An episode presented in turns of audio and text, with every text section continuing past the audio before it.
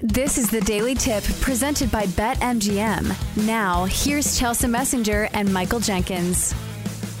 All right, it's time to continue talking to one of our favorite guests on this Women of Wagertainment Wednesday. Here to lay down the law Very grateful to you, Constable. Thank you, Constable. with her favorite picks for today. Here's Clark. She fires and goes! It's Kate Constable. and may the Schwartz be with you.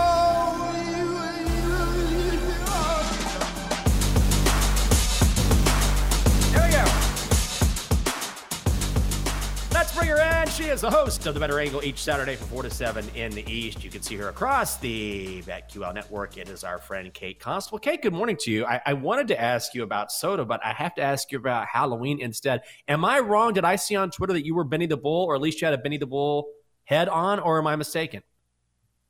Well, Jenks, typically NBA teams don't like to reveal who their mascots are, but in this case, I will tell you, I am Benny the Bull, the real You are? Benny the Bull, not just on Halloween. We got a game tonight, I think. Bulls play Well, tonight. think. I- Yeah. Better figure it out. we got a game tonight. Maybe. Let me check my work Maybe. schedule. All right. I respect that. I res- I respect the mascot code. So I won't go yeah, no, that if you don't I was to. um I was Benny the Bull. I mean, miraculously, I don't know what adults have a Benny the Bull um head in their closet, but I texted my husband like two minutes before I went on uh, air yesterday, and I said, "Hey, do we have any Halloween costumes sitting around?" He's like, "Yeah, Benny the Bull, top left corner in the closet in the guest room." I'm like, "Perfect, throwing that thing on." Okay.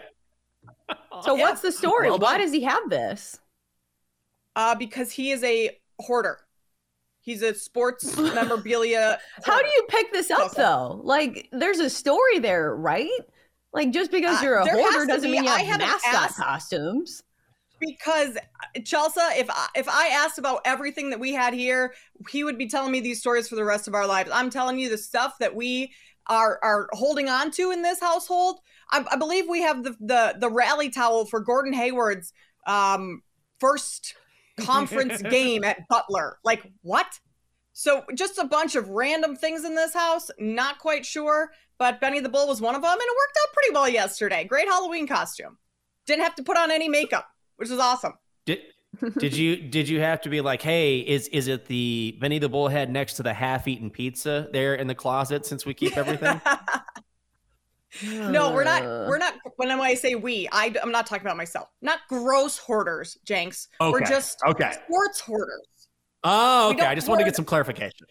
Yeah, not the old Wendy's fry box from 10 years ago, just the bobblehead from 10 years ago. Those are the things Got we're it, keeping okay. around here.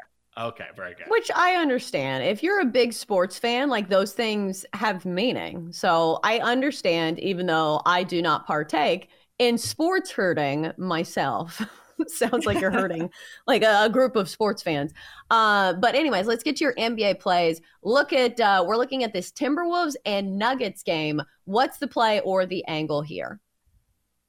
Yeah, this game between the Timberwolves and Nuggets might be my favorite play of the day. I'm taking the Nuggets plus three and a half at home. A little scary because the Timberwolves have been, not the Timberwolves, the Nuggets rather, have been so good this season. Perfect on the year. But the Wolves match up really well with Denver, and it's given the Nuggets some trouble in previous seasons. Minnesota won both regular season home games versus the Nuggets last year. Also, a bit of a revenge spot for Minnesota after Denver bounced them in the first round of last year's playoffs. But with the exception of game one, those games are relatively close. Minnesota lost game two and three by nine, maybe not that close, but Wolves won game four in overtime. They only lost game five by three. And Minnesota is back at home after an epic meltdown against the Hawks on Monday. The Wolves blew a 19 point halftime lead, ended up losing that game by 14. That's a 33 point swing. Minnesota has to come in this game focused, ready to play. I think we get that version of the Timberwolves tonight. So I'm taking them plus three and a half at home against the Nuggets. All right, Kate, give us another play here. You've got Heat and Nets on the card. What should I do here? I need some NBA advice. Yeah, so this one, just a, a tough spot for the Nets tonight. Nets uh, on third game of a four game road trip. So I'm going to take Miami minus five and a half. That number I think is has just started to climb up to minus six. So you might want to grab this one quickly. Cam Johnson and Nic Claxton both already ruled out with injuries. Spencer Dinwiddie for the Nets, he's doubtful tonight. So there goes three of your five starters that could be missing tonight. Miami's also returning home after three straight road losses. So great spot for Miami, not so great spot for Brooklyn. I think the Heat are going to win this one big tonight. So I'll I'll lay the points with them. All right, next up, let's uh, stay in the East. Go to the Pacers and the Celtics. The Pacers, 11 and a half point dogs on the road here, and a total set at 231 and a half. What's the play? Yeah, I'm looking at the total in Pacers Celtics tonight, Chelsea. Pacers, I think they can cover this number of 11 and a half. And if they do, it's going to be because they can keep up with the Celtics in the scoring department. Indiana's top five in pace, they're second in offensive efficiency. Celtics are also seventh in that same category. So both teams top 10 in offensive efficiency. And the Pacers, they're leading the league in free throw percentage, which maybe is not something you typically look at when you're handicapping this game and be like, wow, free throw percentage, great. But they're shooting 85% from the line. And the Celtics are allowing their opponents 25 free throw attempts per game. That's a bottom 10 mark in the league. So if Indiana can get to the line, it's going to knock down a ton of freebies. That always helps with the total.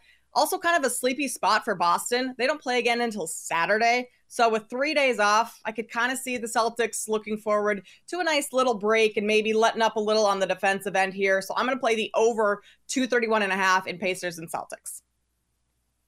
We're talking with Kate Constable, host of the Bettor Angle, each Saturday from 4 to 7 in the East on the BetQL network. All right. So, how in the world do you bet these NBA Cup games on Friday? Do you do you attack them from a different angle? Give us your your best practices, if you will, if you're looking at betting on these. Yeah, well, Jenks, these are brand new for everyone in the league, from players, yeah. coaches, fans, bettors. So I'm not quite sure what the right answer is. It's it's going to be a lot of kind of wait for these first games on Friday. Every game on Friday is part of the NBA Cup and kind of see how teams approach those. My thought process is I'm going to look and factor in motivation a little bit more than I typically do because some teams, the younger teams that maybe aren't playing for a whole lot in terms of making into the postseason and going on a deep run, maybe those players try a little bit harder in in these games because this is something that's attainable for them throughout the regular season. So just looking at like Warriors and Thunder on Friday, does Steph Curry really care about an NBA Cup title? I'm not so sure. But the Thunder, those young players, Chet Holmgren, Shai Gilgeous-Alexander, this could mean something to them. So maybe maybe you look towards the Thunder there. Same with the Wizards and Heat. I'll probably be betting the Wizards on uh, Friday, which is a little scary because the Wizards are terrible. But Jimmy Butler has said how many times like he does not care about anything but winning an NBA title. Mm-hmm. You think he's going to care about a NBA Cup uh, tournament game, group play game? I don't think so. A lot of money on the line too. The winner of the of this uh, tournament at the end in Vegas, each player on that winning team wins five hundred thousand dollars. That's a lot of money for some of these younger players that aren't on these massive contracts. That means nothing to Steph Curry and Jimmy Butler, but to some of the mm-hmm. younger players, that's a lot of money. So that's kind of motivation is one of the biggest factors that I'm going to look at when handicapping these games. But it is going to be a lot of wait and see what happens Friday and then react towards the next round of those group play games.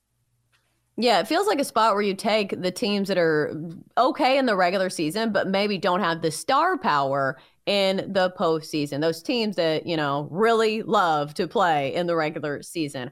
All right. So we did our survivor picks uh, earlier in the show, and we had some picks all over the board. Who would you pick uh, if you had one pick in survivor this week? I am going with the Browns over the Cardinals. Cardinals, yeah, they got out to an okay start the first couple games, but they've really shown their true colors. Uh, I think the Browns, their defense is so good. I'm not sure Arizona's going to be able to move the ball. I like the Browns to win this game minus eight tonight. I think that is a solid pick for Survivor this weekend. Ooh, looking forward to that. And I'm on the same pick as well, so that makes me excited. She is host of The Bettor Angle each Saturday from 4 to 7 in the East. She may or may not have a Benny the Bull head in her closet. It is Kate Constable. Kate, we appreciate it. Thank you. Thanks, guys. We'll see you. You know, Chelsea, I don't think I've ever asked you what what is your most treasured piece of sports memorabilia? Ooh, I'm not a big memorabilia person. Like, I'm not somebody Yeah. who has a lot of things. Like, um, we have been so transient in Mhm. the last like 15 years. Like, Jake played baseball for 11 seasons, which meant we were splitting time for 11 years between a location and our home base. So we've had to move so many times that I like don't hold on to things. So, like, I guess maybe one of Jake's things. Like, we Yeah. have like his old jerseys and stuff. So, probably just that. Okay. That makes a lot of sense. I mean, some people really get into sports memorabilia. I'm glad to hear that Kate's husband, because she's newly married, is not an actual hoarder. That he's just a sports hoarder. Because that I get. I know a lot of guys like that. I'm, I'm not. I'm sort of like that, but not really. But it's hard, especially if you're a sports fan, when you get something that's meaningful to let it go. Well, it's called a collector, isn't it? Like, Yeah. didn't people used to do this with baseball cards? They weren't called hoarders. They just really liked baseball cards. I think some people Well- still do this. Uh, well, it just depends what you're hoarding too, right? Like if you're just a baseball card collector, you're just collecting.